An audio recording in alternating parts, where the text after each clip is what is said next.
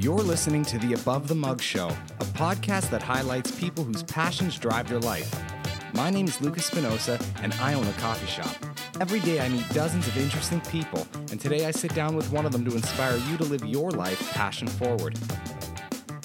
What is going on, everybody? It's your friend Lucas Spinoza coming at you from my office inside of the Black Sheep Lounge right here in the heart of downtown Welland, Ontario. You're listening to Above the Mug, a podcast that highlights positive people, and we're here to show you how you can use your passions to live your life passion forward. Today, joined by an incredibly special guest, someone very near and dear to my heart, the radiant, the intelligent, registered practical nurse, Catherine, aka Katie Cornwall. How are you, my love? Fantastic. This is amazing.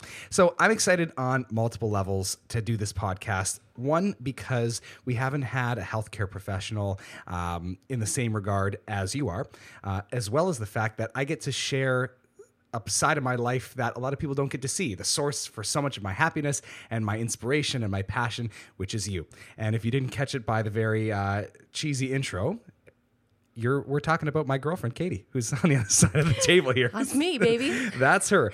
Now, um, what an interesting time to be a nurse. I don't want to get in, in into it too much yet, uh, but obviously everyone knows what's going on with COVID nineteen, aka coronavirus. But I don't want to start there because you have so much. Uh, so many interesting things to touch on first. So you're a registered practical nurse. Why I am so interested in this is because before we were together, I didn't know anything about healthcare at all. Um, I never really had any serious problems. My brother went through some stuff, and so I dealt with hospitals and uh, with doctors' offices and, and different institutions. But maybe a good place to start is what what made you want to be a nurse? I know it's a huge part of your family, but what what is it about nursing that really got you excited about doing that profession? I think it started when my mom was bringing me to work. I had to have been maybe seven, seven or eight. Because your mom is a nurse? Yes.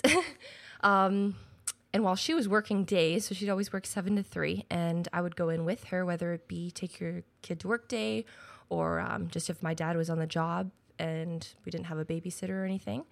And she would get me together with the recreation staff uh, that did all the activities with the elderly in the home.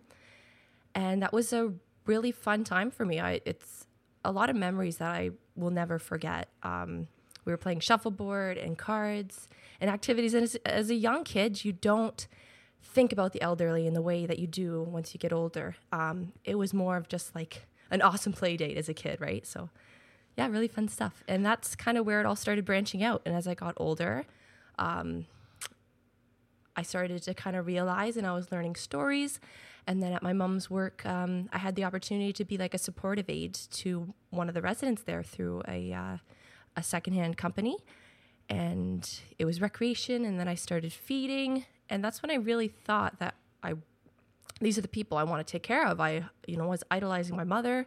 Then I started learning more about my grandma and her nursing profession, and that's kind of where it took forward. Yeah, and and nursing's changed a lot since your grandma was a nurse. And I know we've had this conversation um, a lot, probably daily, um, about healthcare and how it's evolving. And obviously, we have a unique relationship with you being in healthcare and now me being in politics and business. It's kind of a, a kind of a, a, cool combination where we get to see all different sides of the spectrum and how they interact.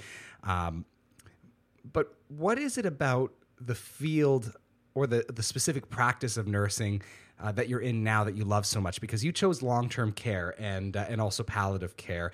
And a lot of people, when they think nurse, the first thing they think of is emergency room, ICU. They think hospital. Mm-hmm. Uh, what is it about long term care that really made you feel at home? Well, from obviously starting in it with my mom, um, it always felt like a home environment. Uh, it was very comfort- comforting, comfortable. Um, and I like the way that the interactions were between the residents. You could really tell that that was their own space. Um, they felt comfortable in it, and they were able to, to converse with anyone that came along their path.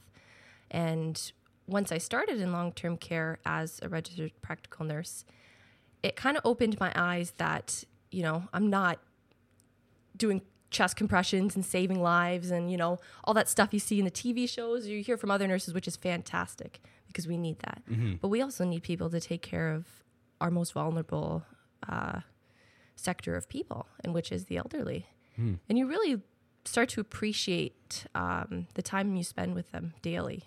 And wh- I think that's one thing too, because even for myself, I don't think I realized it until, you know, you and I started our relationship together about the difference between long-term care and palliative care and emergency and even urgent care. I didn't know there was a difference. You know, like when people say the Port Colborne Hospital and, and the St. Catharines Hospital, they don't offer the same things. They offer two very different things. And I think the education portion of healthcare is lacking in the general public.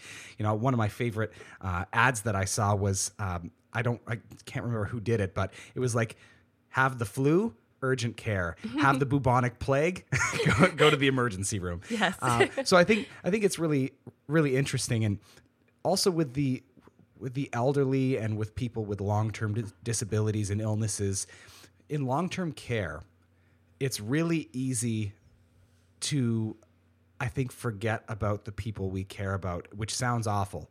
But you know what happens where people have lives to live. And you know two parents can raise six kids but six kids can't raise two parents or take care of two parents. And uh, and that's why I think it's so important to have people in the field that you're in taking care of um, people and not not just for health reasons, but also also mental health and quality of life, providing a, a comfortable environment for them, uh, and just making them remember that they're still people. They're not just people you have to take care of. They're people that want that love and feel anger and feel happiness and feel everything every other person feels. Yeah, absolutely. You see a lot of that in the field, um, and it really opens your eyes. And it's nothing against uh, any loved ones, family members, really, especially, you know, let's say your mother or father is in a long term care home and you do, you know, you have a life, you have ch- children, you have, you know, busy careers, um, and that stuff gets in the way. Um, but you know people make their best efforts and and that's why i wanted to join the field because i can you know I've, i see my mother and uh, my grandma. She's recently been uh, put into a, a home because just of you know living circumstances and being difficult to take care of herself and whatnot. Um, and they all try their very best to visit her um, and now being the most hardest time to visit because of this uh, coronavirus makes it really tough. Um, with the uh, isolation and whatnot So this th- this may be a good segue. I don't want to stay on the subject for too long, but right now we're recording this on Saturday, March 14th. It'll be live on Sunday, March 15th. So usually we record this a few days prior to to the Sunday when this releases, but uh, with this particular instance, we thought it would be important to give kind of a quick update because things can change from day to day. But right now, with in Canada, um, and across the world, three, four days makes a huge difference uh, with where we are uh, from country to country, from region to region. And right now, I believe we're only at one confirmed case of COVID 19 in Niagara, correct? yes And so there's a lot of misconceptions and a lot of things going on with it. But maybe the first thing we could talk about is how is this affecting long the, the long-term care world? Because obviously those are some of the most vulnerable people in in our communities. They're people with underlying health uh, health problems and they're elderly so their immune systems aren't in place uh, the way they should be or as the same way as they they are for young people. So um, what are some of the measures that uh, long-term care homes are taking in, at least for the region?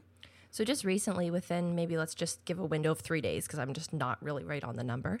Um, they started to close all the regional long-term care homes um, to visitors until you know further notices, um, with exception to people who are visiting their loved ones who are end of life um, in palliative care, and we recently just started doing active screening at our doors. Now we just have, uh, I believe, one entrance. Let's say, for example, in my home that I'm working at and we're screening for symptoms, recent travel history, um, possible contacts, and potential cases before people can enter the building. This is including staff members too, um, because we want to be really tight on staff, whether they have new new uh, coughs, you know, all that kind of stuff. Just even a stiffly nose, it can come down to right, um, and especially our residents leaving the home as well. So we have people who go us to, for example, to St. Catharines General. They have dialysis appointments. Um, you know, still has to go on as per usual. Um, but we just started febrile respiratory illness screening um, when they enter into the home. So now we're going to be making sure internally we're safe as well. And so I have no idea what that means. What, what does this screening entail? Is it like a swab or is it a temperature test? How do they do the Yep, test? just a general screening. A um, couple questions, obviously a temperature. We want to make sure that there's no spiking or potential fevers arising. Um, you know, blood pressures, vitals, all that kind of stuff. Uh, just making sure that person's coming back safe um, and that there's no signs. Um, and then we're, as soon as they're back, we're helping them get clean, get ready for bed, uh, or whatever time they're coming home. That's awesome. Um, one thing I, I, I think is awesome to share because obviously for people who don't live in Niagara who uh, haven't had the what I would say the great opportunity to visit the Black Sheep, uh, they, they don't understand. I guess sometimes we're discouraging mass gatherings people of over 250 in Ontario, uh, but there's there's kind of a misconception that you shouldn't be going out at all. And if you have no symptoms, uh, and you're taking proper hand washing procedures, you're washing your hands, you're sanitizing surfaces that are frequently used, it is encouraged to go out. Um, and so, f- for myself, owning a cafe, um, our staff and myself depend on customers still coming in. Uh, and so, obviously, we take great measure to make sure the place is clean and safe all the time as per Niagara regional standards in health. Uh, but also during this particular instance and this kind of unique instance uh, with COVID 19, we've had to ramp it up even more so, not because we necessarily have to, but one, for peace of mind, and two, to ensure that people feel comfortable to come out and uh, not just to any other place, but to the Black Sheep in particular. Uh, and one thing that I've been very fortunate to have is you in my life, um, and you've been able to to train our staff at least from a high level on best practice and you know how we can uh, inform our customers to be safe and uh, to help prevent a further spread of of any disease or virus. So I think it's been really a, a great. Um, a great selling point too uh, to have someone like you on board. And yesterday we posted a little bit of a statement. Uh, we have hand washing signs. We have um, signage to, that says how to spot COVID nineteen. So uh, we'll be looking for that at the shop uh, to make sure that people aren't bringing uh, bringing that illness in if they're using reusable cups. We're looking for that kind of stuff as well. So um, what what's something that restaurant owners, small business owners can do um, that's simple uh, that they could do every day to maybe help prevent some of the uh, the spread. Because obviously, we want to promote small business and not just the black sheep. We need people to be stimulating the economy because that could be do more harm than than good by staying home. Um, within the restaurant industry, uh, obviously, you know, as all typically do, is fantastic hand washing. Um, that's your best goal. You know, you, we could pump as much hand sanitizer we want as on our hands, um, but hand washing most effective, absolutely. So throughout your day, um, whenever c- coming in contact with your cash register, shaking someone's hand, you know, let's we could avoid it. Yeah, fist bumps, elbows. Yeah. um, but very basic practices. It's really not something to get in a huge uproar. I mean, you know, very good to be aware and, and conscious about. Um, however, it's, you know, as simple as that. And making sure all surfaces are being cleansed throughout the day um, adequately. Um, with disinfectant wipes, whatever it may be. Just very basic stuff. It's really not that crazy. No, I know, and I think that's what I, I'm really trying to get across. Um, is it's not, it's not really that bad. I mean, obviously, sixty percent or more, from what I've read in statistics uh, of the population of the world, could get infected with this virus. Uh, but that doesn't mean that it's necessarily going to affect everybody the same. Uh, there's a bunch of numbers that are out there, um, but at, at the end of the day, if we're preventing the spread, we're protecting the most vulnerable. But it's it's not necessarily about the majority of people who are healthy with no underlying health issues like myself. I I'm if I do get the virus, which is a possibility, there's a very low chance that I'm going to be hurting from it, but it could happen. So the best thing know. to do is be smart, be safe, uh, but don't freak out because Yeah. it's it's really this is not the black plague. We're not going to wipe out half the population of the world. Um, so go out, support your small businesses. This is just a little mid podcast rant. Uh, well, because I mean, you think about it. We're going to put a lot of strain on the system, and we're very fortunate in Canada ha- to. I mean, there's some recent announcements saying that all of our employees in Ontario are going to be able to have access to EI faster. It's going to be immediate, which usually there's a, a couple days of waiting period, which they don't have to wait for. Uh, and there's now funding available for small businesses, which is great. Um, but it's never enough because obviously you couldn't fully fund every business using taxpayer money. Eventually, you're going to run out. Well, that's just Uh, it.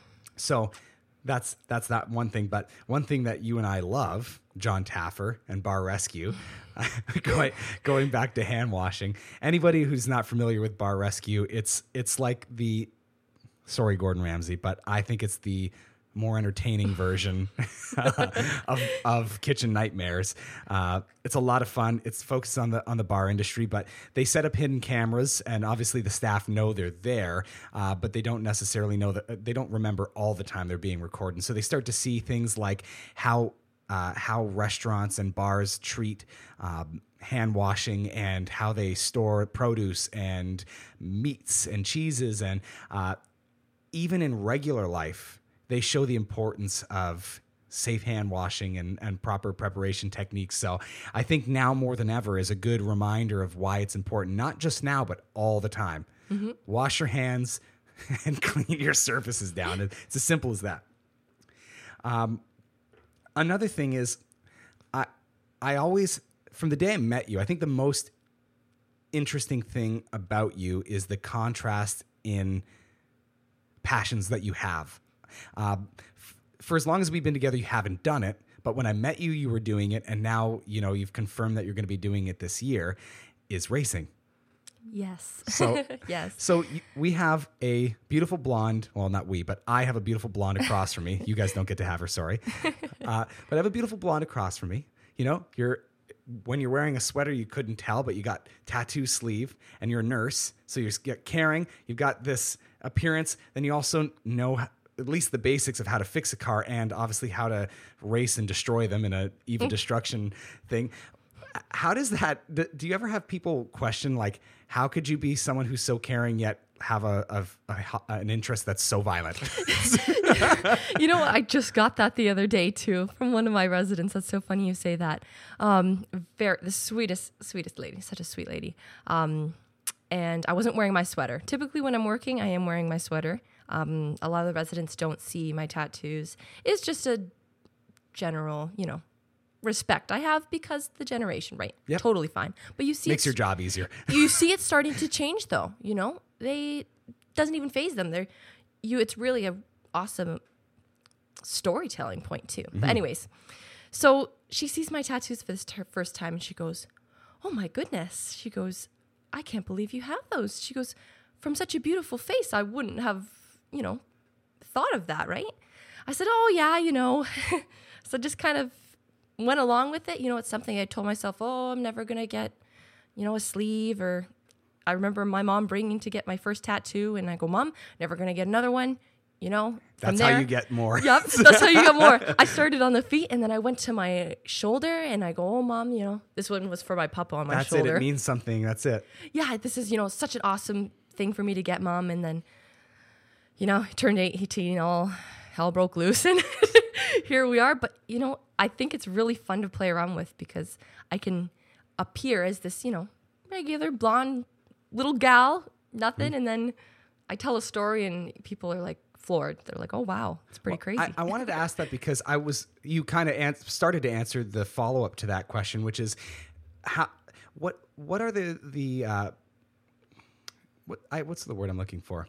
Um, how do people perceive you as a nurse? Do you get that a lot? Because I know it traditionally, when you think of it, you want a lot of the the population in that world wants someone who's more on the conservative side of dressing. And do you find it's much of a barrier anymore, or not really? People are no, pretty easy. no. Um, and you even even take into consideration religions. This know? is coming from a peacock. there's you know there are a lot of residents you know it's it's wonderful the different types of religion you come across in a field um, and you see they're adapting to it because a lot of healthcare professionals have these tattoos now and it doesn't show any different you know we're still who we are we're still you know respectable individuals and Obviously, well educated. yeah. um, and wanting to show we really care about you, and that's why we're here. Um, and they've adapted to it. Really, you don't they don't really have much to say except for, you know, tell me the story. Why do you have this one? And what does this one mean? And why would you get that? And, you know, it's really neat. It is, uh, and I just thought of something now as you were as you were answering the question, which is like in long term care. Obviously, we can't get into specifics, um, but uh, you you have to deal with people with all different abilities and disabilities, whether that's physical, mental, or emotional, whatever it is. Is there a certain group or a certain type of individual that really you're passionate about? Like, because I know like in in the community service field, like if you're a volunteer, people there's people who are really passionate about raising money for cancer and others that are really passionate about raising money for diabetes or for Huntington's or whatever it, it is. It, people usually seem to have one thing that they're really passionate about. For you, do you do you deal with that? Whether that's like Alzheimer's or dementia or um, cognitive delay or anything like that? Is there a obviously I know you care about everyone, but is there one that really excites you or uh, one that you really seem to connect with? Um, really, in in specifics, not necessarily. Um, because I am a new nurse, I it's what maybe five months now, five six months. Um, I've been exposed to you know different types of uh, diagnoses and. I would say really all of them um, coming, you know, let's say from the spectrum of, let's say, Alzheimer's, schizophrenia, you know, leading into like bipolar disorder. Really, all of them is each one is a different experience.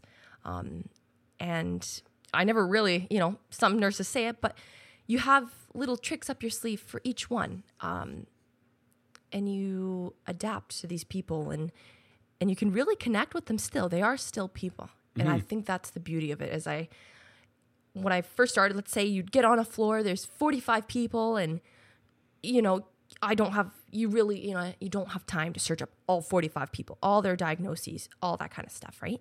It comes with time, and it comes with knowing the people. Um, when I first started on a floor, I didn't know what this person had, what this person had, you know, just, Just- people. yeah, go and the the way room. I interacted with them, I wouldn't have even guessed. Oh, this one's got schizophrenia. This one's got blah, blah, blah. I would have never known. Mm-hmm. I'm having a blast with all of them. You know, really, it was really nothing to me. When you see the term on paper, that's when, you know, everything almost changes. You start to look at this person from a different perspective, which sometimes, you know, you have you have to know. That's Yeah, of course, part yeah. of the profession, really.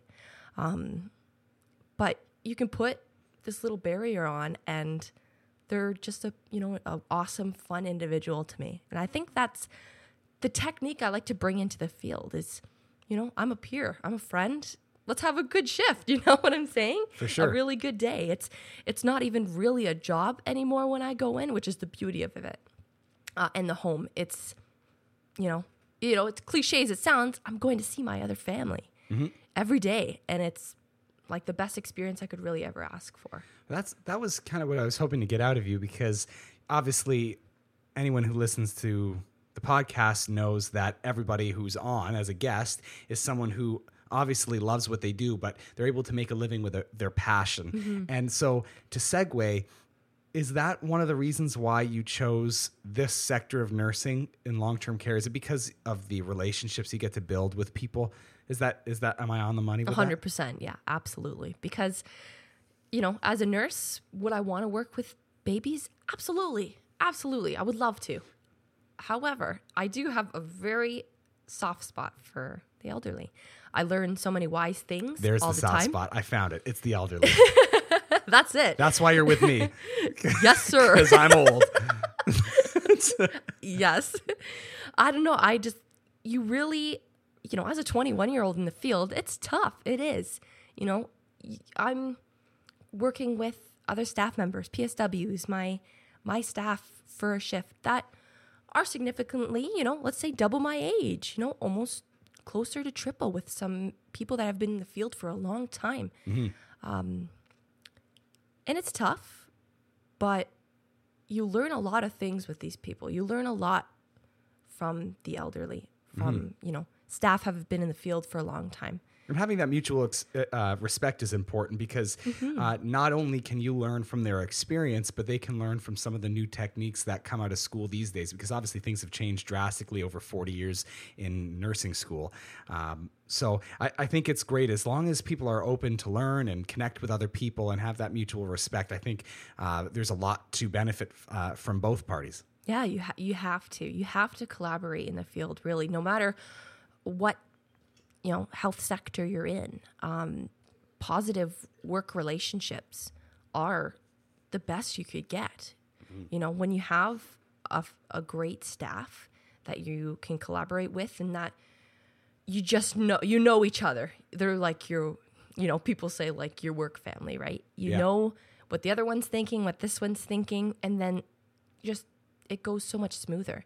You know, you know your people, right? You know your residents, you know your family, and that's what makes it a home environment, really. And it's hard. It's hard with, um, let's say, like you know, part times and and temporary positions, and it, it gets overwhelming for the people. And I've been taking these temporaries a lot, um, but I've been very fortunate that I just I try my hardest to connect with these people in a short amount of time, and and it's been going good. And also because you want to. It's not it's not Mm-hmm. because it's a necessity by any means, but you, you do enjoy thoroughly connecting with with your residents. yeah, yeah, Um, what I was gonna, where was I going with this? Oh my God, Catherine. it's okay. I have a question for you. For me, okay, Yes, this is new. It's yeah. very important question. Um, I've been kind of freaking out about it. Do you know if we have any toilet paper? Like, not that I really want to dive into this, but uh, for those that don't know, I have a ton of bowel issues. Okay, so toilet paper doesn't last very long in this household.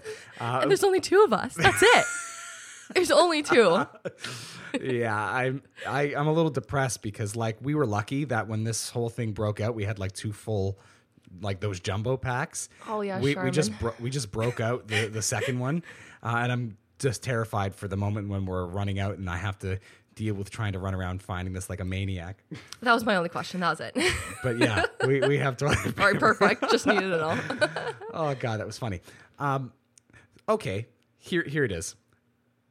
What do you think is one of the most important things a non-healthcare professional can do to increase their experience with long-term care? So let's say, for instance, for myself, my mom's mom, my grandma, uh, was somewhat recently admitted into a uh, long-term, well, a retirement home. And the transition for the family was difficult. And i and i believe that it was difficult for multiple reasons but i think the biggest and this is my personal belief i'm not saying this is the truth i'm asking you but i'm going to give a little context.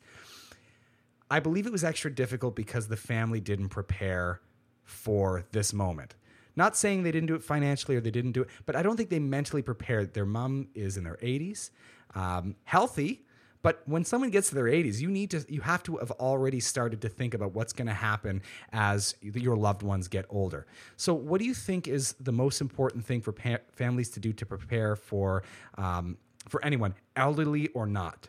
Okay. I think I know where to go with this.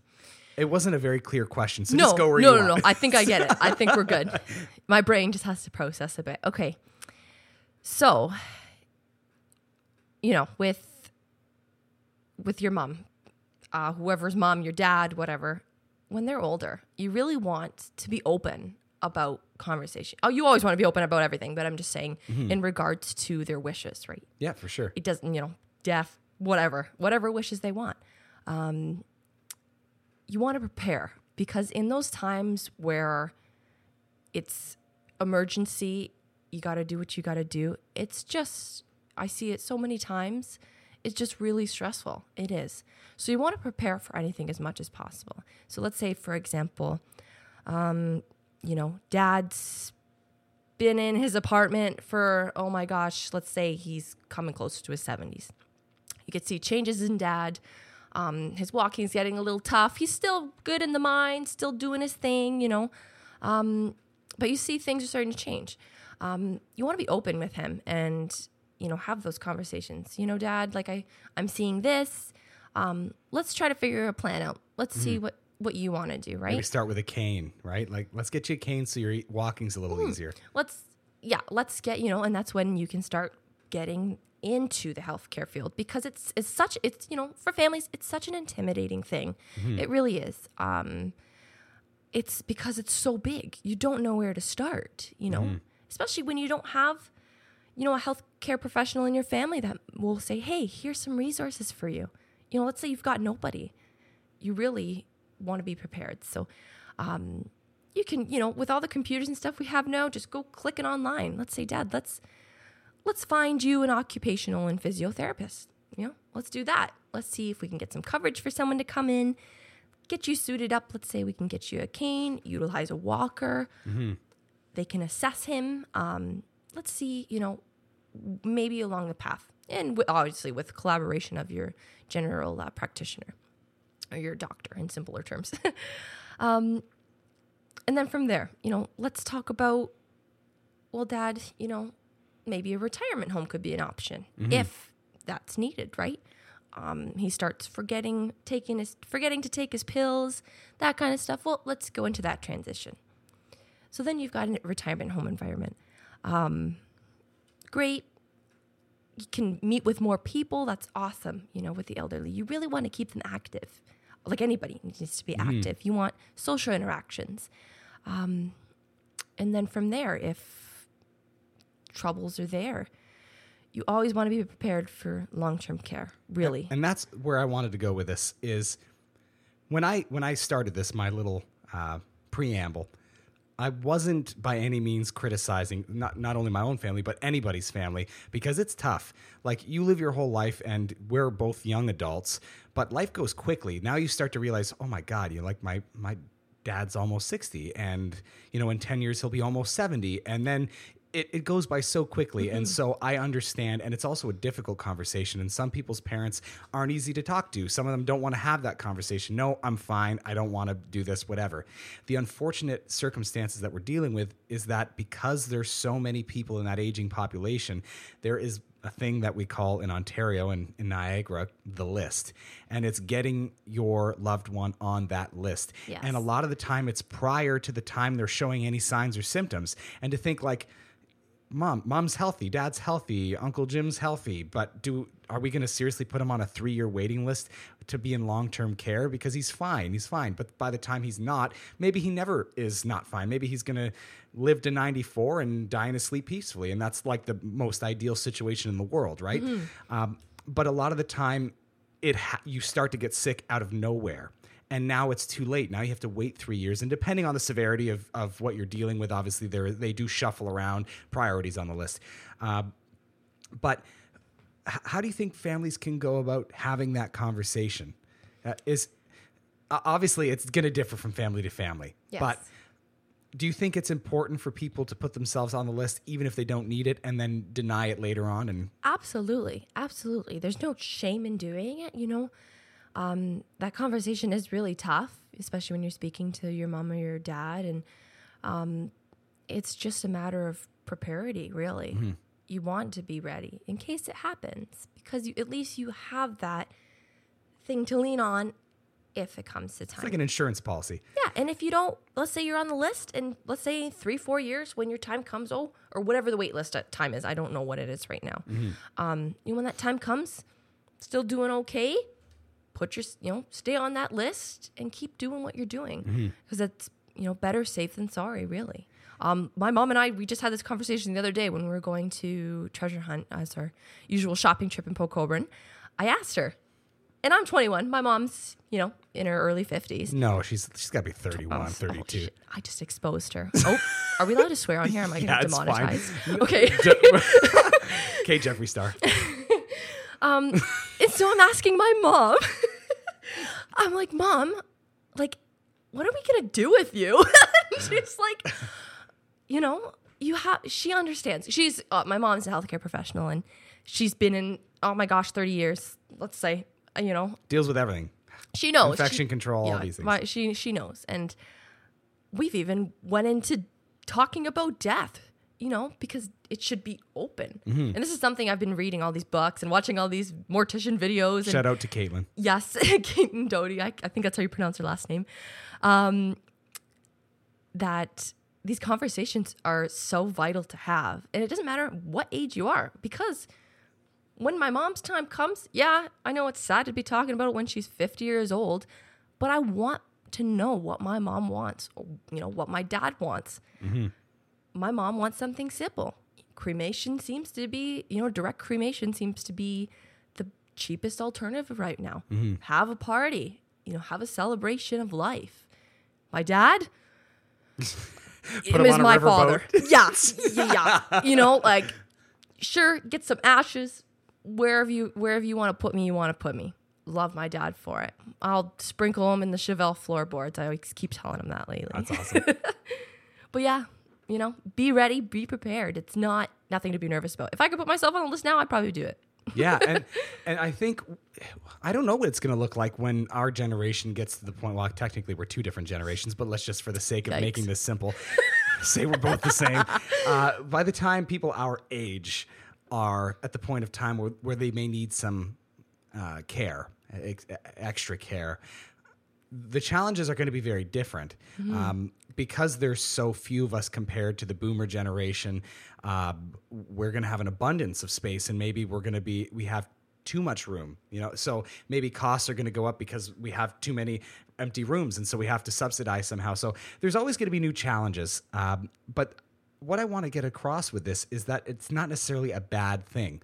Um, there's nothing wrong with getting older. If you're if you're fortunate enough to, to be born in the first place, and then even more fortunate to live a long and healthy life, there's nothing shameful whatsoever about starting to feel tired or uh, sore or weak. That's okay. It's part. It's natural and it's part of life. Yeah, Um, and and I think the more you talk about it and the younger you start, uh, the better it's going to be for everybody. Um, you know, I joke with my mom all the time saying I'm going to throw her in a home and I'm not going to look back. I'm not going to visit her. but obviously a joke because I know, and I do that as a, you know, as a guy, it's kind of a shielding mechanism. You almost think like, ah, it's okay. I'm going to toss you in there so you don't have to actually deal with the emotion and the feeling of that. Um, but yeah, I think having a plan just saves families. You know, it and the relationships between siblings and uh, kids and and their parents.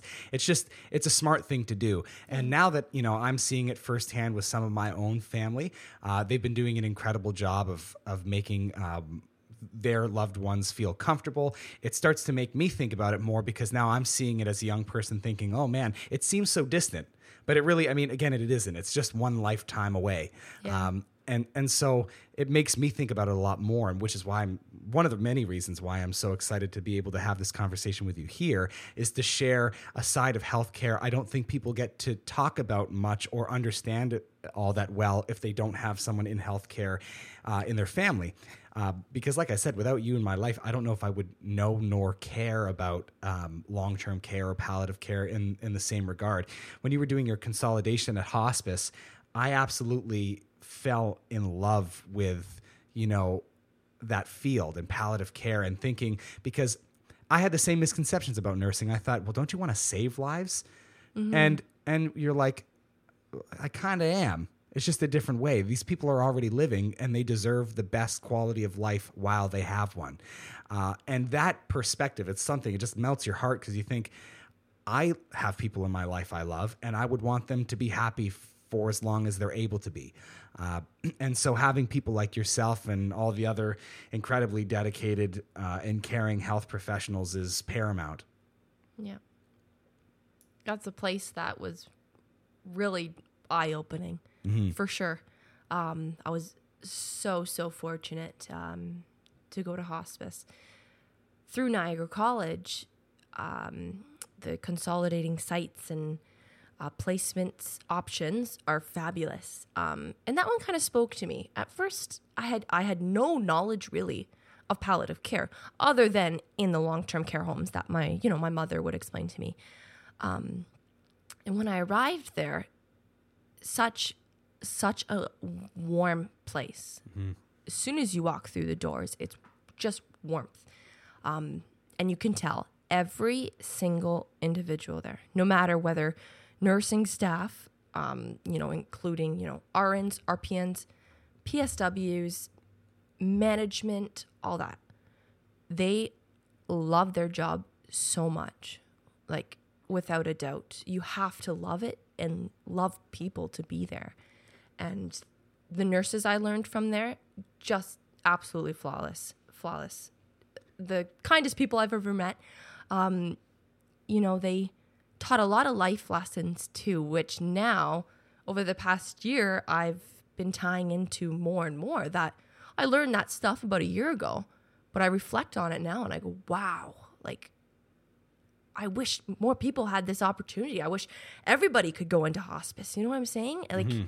and just get a touch of it, you know, because you go, you get into the hospital placements and stuff, and it's a different world. And palliative care is different, is so different in every sector. Um, but at hospice, you've got 10 people, 10 people, um, varying, and you're with them. You know, it's a 12 hour shift, wherever, however long you, you're there and you're with these families all day. These families, you know, these families are here. You get to hear so many stories, life stories. Um, just it's I it almost makes me speechless, really, to talk about it. It was uh, absolutely outstanding, and That's, the level of care there is phenomenal. That's amazing. Shout out to Hospice Niagara. Yes, St. Um, Catharines. I want to ask you two quick questions before we have to wrap this thing up. I can't believe how fast that flew by. Ooh. You were worried about 30 minutes. We're at 41. Wow, that's good. yeah, went by quickly. So you're a very new nurse. Does not mean you're inexperienced because, I mean, you've been in this field forever as a volunteer and as an activist, and now you're here as a registered professional, which is amazing. What would you say is one thing that you wish you would have known in nursing school for other people who are potential new nurses? Uh, is there uh, a mindset people should have, or you know, maybe they should decide what type of nursing they want to get into? What's one thing you think that would be important for them to know, or a few things if you have them? Hmm. Okay. So once you graduate, you're going to be really nervous, uh, insanely nervous to start whatever position you're in, whatever you know path you decide to go with. I think something someone has told me, um, or maybe more than just someone, a couple people, other nurses, that it's always a 24 hour operation, you know? You can't do everything and you can't get everything done. And that's okay. If you mm-hmm. can, awesome. You know, you have a good shift, great. You can help a lot of people, you can get a lot of stuff done. But if you can't, don't take it out on yourself is I'm learning. Don't try to just leave stuff for the next person. Obviously, you know what I'm as saying? much done as you can. You know, yeah, try your hardest, but don't get hung up over about it. Don't go home and lay in bed and go, "Oh my gosh, I'm, I suck. I'm, you know, I'm, I'm slow. I suck." Blah blah. It's not like that. Yeah, because then your you boyfriend know? or girlfriend has to deal with it. Yeah, exactly. just kidding. It was great. You know, you you got to do what you got to do, and it's a 24 operation. Things will get done. People, you mm. have to have each other's backs especially in the field. Yeah, I think that's an incredible piece of advice uh, because I think that's true of any field. Is if you are passionate and you care about the job or the person or the thing that you're doing, you're going to take that home with you in some aspect, and you're going to carry that because you love it. So you think about it, and uh, obviously that's going to happen, but definitely not not weighing that against your decision to do what you do. Keep doing what you're doing. Uh, you're obviously making a difference, uh, not just you, but anyone who's pursuing their passion. They're, you're making a difference in your world, in your field, in your community, uh, and to keep doing that. But you can't take care of other people if you can't take care of yourself. Yes. Uh, so you got to make sure that you're you know you're sleeping and you know you're well rested you you're eating and you're drinking water because you can have a 12 hour shift and not eat or drink and then you wonder why after six days doing 12 hour shifts while you're exhausted uh, so it's it's important uh, the last question i wanted to ask you a um, little bit on the darker side but what is how do you deal with the loss in this field because i know you're not an emergency. An emergency, um, I don't know what the death rates are. I couldn't give you statistics, nor I don't think you would have them either. But I would assume that in emergency, they deal with death more frequently, so more often. But uh, they don't necessarily have as long of a relationship with um, the people they're they're making you know spending their time with like they would in long term care. So for someone like you who may spend months or even years with uh, with some of your residents, how do you deal with their passing? Um, You know what? It it really depends. Um because you get you do when you're there every day, you really get close to these people if, you know, you allow yourself to. Um and during when you know when someone passes um and you have that walk of honor, which you know they do in all the regional homes, um, hospice, you know wherever it is. It's really a touching situation, um, especially for the first couple times I experienced death. You know, um, I did with family members, but when it's not a family member, you think, oh, you know, I'll be fine. You know, it's it's hard. It's really hard, and trying to speak to someone's passing as well when someone's died. Um, reading that poem at their walk honor, you can really break because you start to recall all these memories you had, all those funny times, those hard times, those times where those residents really opened up to you. You have, you know, even that just five minute conversation where you go, wow, I can't believe they, you know, were open with me about that. You start to reflect on that. Um, and you know, my mom can attest to this too. She's, you could see it's changed, but my mom has had residents, um, you know, like 10 years that they've been there. And my mom's seen their transition, that they've come in with a sharp mind and things happen, you know, mm-hmm. aging happens.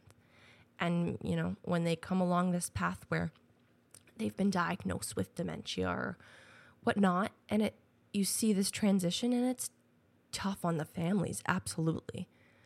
But when you're there and you go, oh my gosh, like it's tough. 10 year friend, And right? Yes, that's a, and that's a long time. And that's just it. You know, my mom, she she's had a few that she that have been there, I think in between maybe 10, 15 years and it's she's gone to their funerals, you Mm-hmm. know, and not even batting an eye. It's someone she really cared about, you know. So So I guess you go you you help alongside with the family and they you you become a family with them really. And so I guess that's that that's the point, right? If you've provided the best care you can as a healthcare professional, uh, and you've given them, you know, the tools they need to be healthy, and you give them a, a good experience, you become friends or not. But if you're close to these people, the best you can hope is you gave them a great quality of life. Um, you trust that you you couldn't have done any more to make their life better. That in itself should be enough um, consolation to feel good. But obviously, it's just like any other death. You have to uh, use time, and time is really what heals all wounds. And there's a beauty in it. That's sure. something I've come to learn about too. About death is, it's you know it's hard to cope with absolutely, but um, with the elderly, you know, you see someone at the age of 105 that I've had in the home, and they've recently passed, and you go, wow, what a life they lived, you know. I mean, like there was like no electricity yeah, at the you know, beginning of their life. like no no cell phones, no tablets. Oh my gosh, you know. yeah, seriously. but yeah, you really just think what a beautiful thing, you know. Just the circle of life is just so fascinating to me. But yeah, This is a, a unique circumstance because a lot of the people on the podcast, I can direct them somewhere to find you, uh, but your profession is a little bit different. So uh, there's not necessarily a Catherine Cornwall uh, website for nursing, but for people who want to know more or n- want some tips and tricks for their family or just are seeking advice as a new nurse or anything like that or someone who's thinking about getting into the nursing profession is there a way that someone can get a hold of you i don't expect to give your cell phone number because i don't want boys calling you but but maybe Yeah. an email email, yeah. Um, K.E. Cornwall, one at outlook.com. You could email me. Um, on Facebook, if you've got connection to the Black Sheep, you've got connection to me. Um, I'm posting on there. You'll see me comment. You can click on my profile, message me. Um, I've got contact with the students at Niagara College still and professors that are still working um, that are flawless, amazing, great professors that I had. Um, and I'm sure would be open to resources if you have questions, if you're a new nurse, if you're thinking about going to nursing school, um, and some things that you'll need, I'd be happy to help. You guys are listening to episode 34 of Above the Mug with the most kind, caring, beautiful, and perfect person I've ever met in my life, registered practical nurse, Katie Cornwall. I will see you guys next week. Thanks for being here, babes. Thank you. Hey, friend. Thanks so much for listening to this episode of Above the Mug. For more episodes, check us out at abovethemug.com. Make sure to like, share, subscribe, review, comment, tag your friends. This way, you're not the only person listening to this thing. We come up with a brand new podcast every Sunday at noon, so we'll see you next week on Above the Mug.